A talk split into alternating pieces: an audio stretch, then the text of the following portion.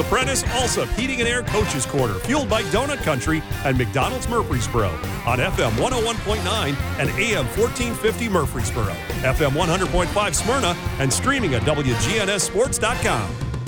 Okay, Danny Brewer here on Coach's Corner with Floyd Walker from Eagleville. Floyd, I know this is your seventh year as at the helm of the Eagles. Man, time flies, right? It, it really has, man. It really has. It's been it's been a lot of fun. Uh, we, we've got a great school, great kids, great administration, great football atmosphere, and it's been a real, real joy to, to be there for, for that long.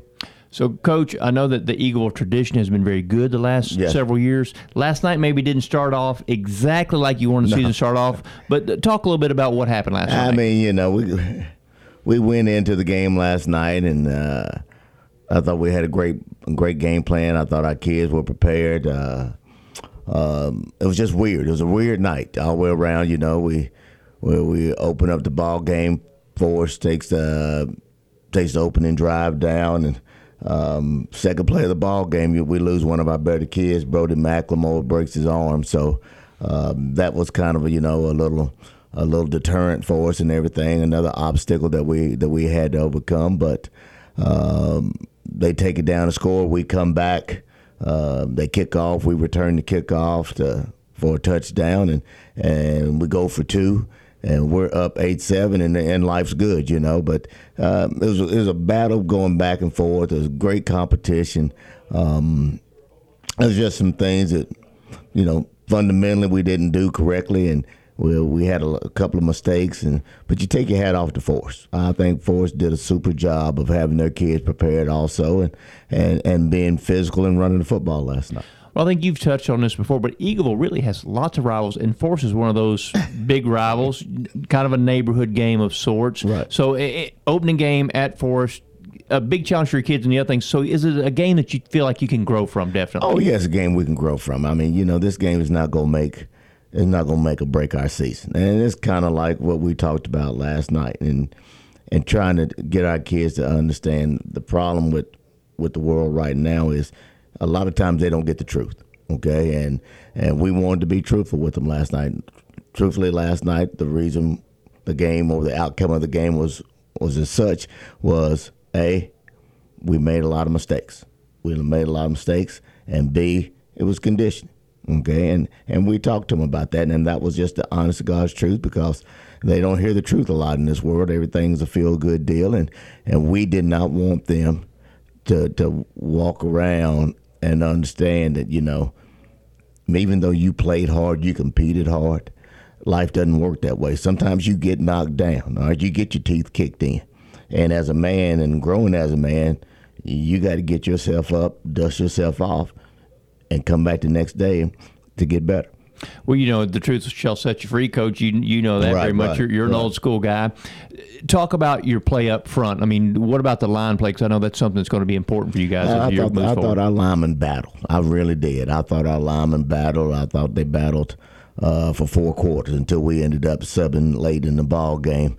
And we, we don't have a lot of kids that you know that are linemen that get to play. We'll play um, maybe seven kids um, lineman wise. So we've got to develop a little bit more depth to give those guys um, some break. But I'm not disappointed in our lineman play at all. I thought those guys, which are mainly seniors, really did a super job of battling those big those big cats that Forrest had up front.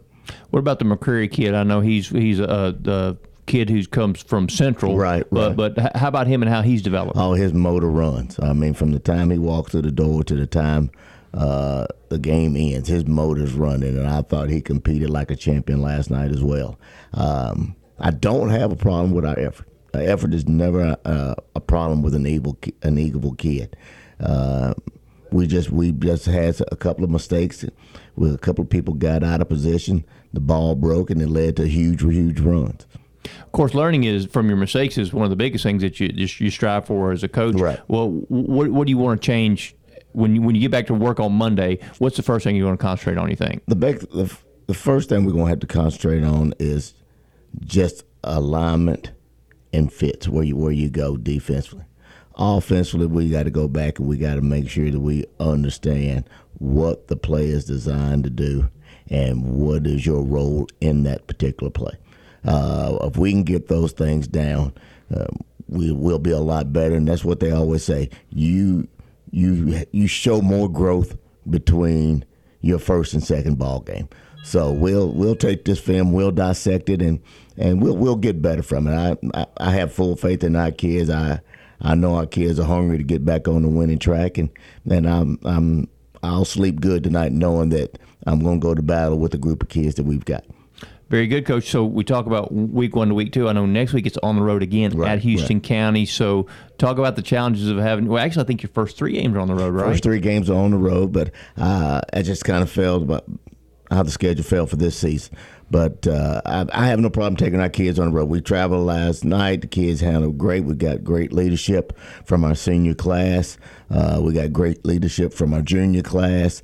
Uh, we'll we'll get out of school early. We'll take off. We'll eat uh, pregame on the road, um, and we'll head into Houston County. It is a trip that we've taken before, and a lot of these kids have been on it before because we played them in the playoffs. So, uh, from that standpoint, I feel really comfortable about just getting on the bus and making that trip.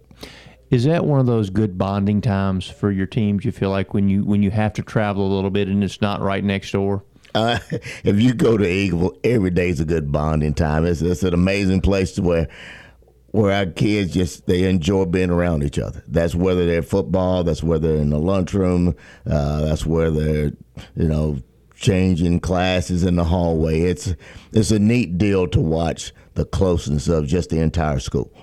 Coach, you know, I know that you, you come from, from Clarksville originally, aren't you? Yeah, right. Aren't you from Clarksville? Uh, football start, Middle Tennessee State. I know that. And, and then also, you know, you spent some time on the coaching staff. Did you ever think that you would wind up in Eagleville? Never thought about it.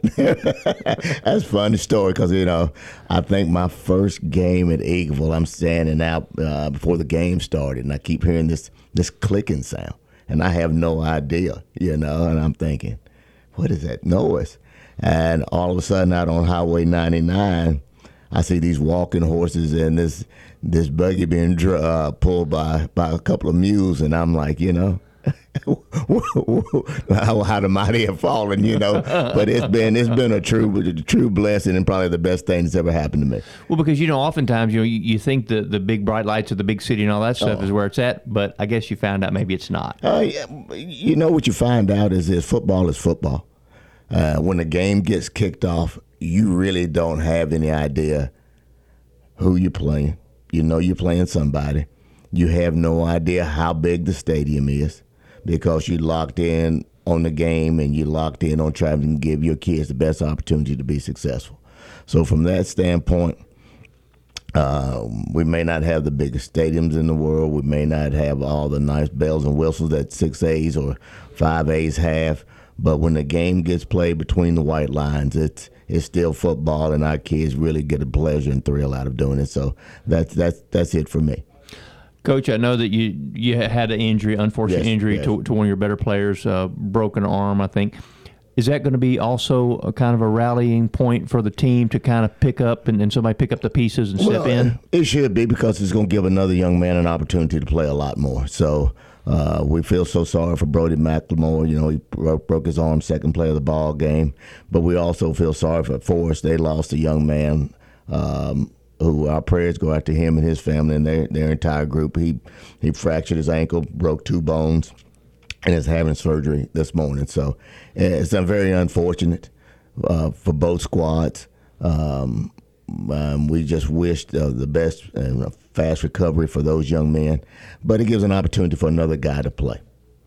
Coach, we talked about it a little bit last night. Brian and I did a certain return to normalcy. I mean, did you get that feeling last night that this was kind of like how things are supposed to be Uh, with, my the atmosphere? yeah, from my understanding, it was packed.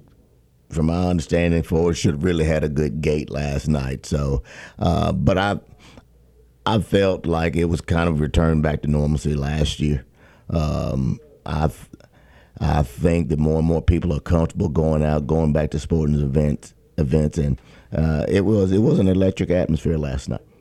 Coach, you know that's a, that's a good thing for everybody because I think we all love high school Right. We football, do. We do. and, and and it's it's one of those things where, especially those games like Forrest Eagle, of course, last night we were at Smyrna Stewart's Creek, that kind of stuff.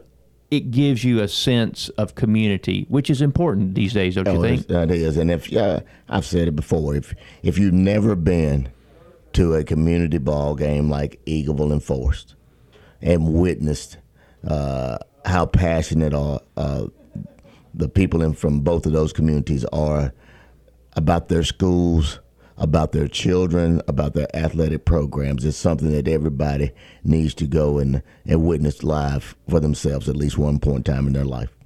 Coach, I, I know you've got the Eagles uh, flying in the right direction. Anything else you want to add about Eagleville football as we get ready for week two? Uh, no, I mean, we just got to get back to work and we just got to work on us. We don't have to worry about Houston County. We got to go by and we got to take care of ours. That's that's the main goal going back into it, and and we got to go back and practice and work for success. We appreciate your time as always, Coach Floyd Walker, Eagleville Eagles, one of the brilliant minds in football here in Middle Tennessee. Thanks, Coach. Thank you, brother. Appreciate you.